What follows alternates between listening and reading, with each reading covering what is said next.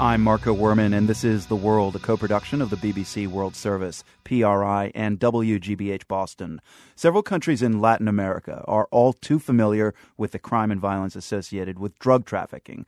And as the death toll mounts in Mexico and elsewhere, a growing number of politicians in the region have called for decriminalizing drugs. They argue that would take the profits out of the illegal trade, which, in theory, would help reduce violence. Now, the government of Uruguay is taking that idea one step further. It wants to get into the business of selling pot. The BBC's Vladimir Hernandez is following the story. The government in Uruguay is trying to propose a change in the legislation that will allow them to take over completely the control of the sales of cannabis or marijuana cigarettes.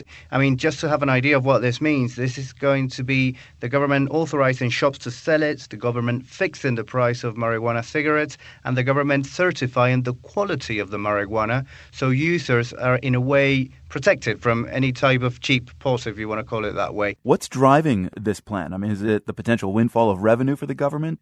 One way of seeing it is that they're going to get a lot of income from the tax of sales from marijuana, and presumably. Uh, there's some argument that the sales might increase being a legal market right now and people who don't access it because they, they fear all the implications of having to buy an illegal drug to an illegal seller. But also, this is part of a security plan which the government is proposing to tackle crime. And what they're aiming for is to stop youths from going into substances like crack cocaine, which has been blamed recently for a, a big rise in the crime wave in Uruguay because it's a cheap and addictive substance that is commonly used in the poorest areas of Uruguay. So, in a way, they're trying to tackle the drug gangs and avoiding people having to go to these people to buy illegal drugs.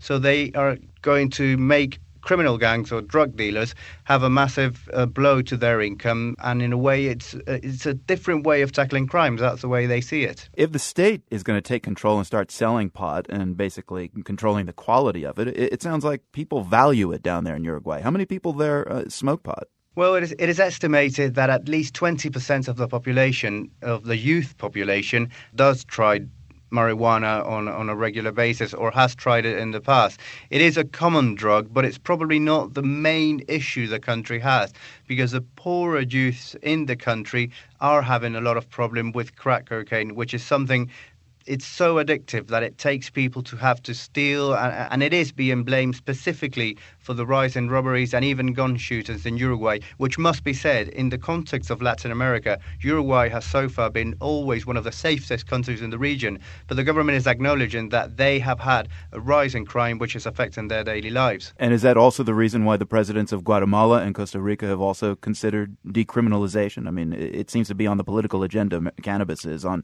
in several countries in Central and South America? Well, there's a lot of political pressure in South America on what the government should do on drugs. So far, the, the straight policy since, let's say, the Reagan administration in the US has been a war on drugs. Let's put some arms into it, let's tackle it with, with armed uh, security forces.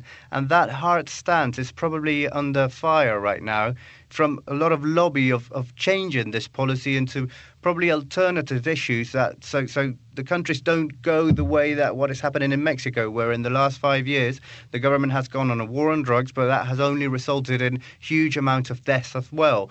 Uruguay is much more different than Central America, where there's a bigger presence of, of drug cartels and stuff. But in Uruguay, this is much lesser, and this is probably more petty consumption of hard drugs. Probably there's scope for alternative policies like this one.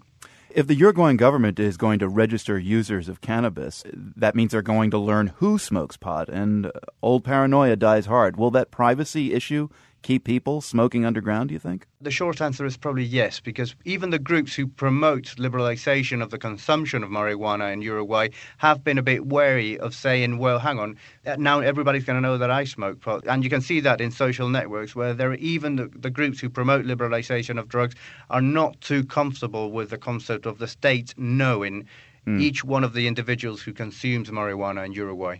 Vladimir, how serious is this proposal, and what are the obstacles it, it'll face on the way to becoming law?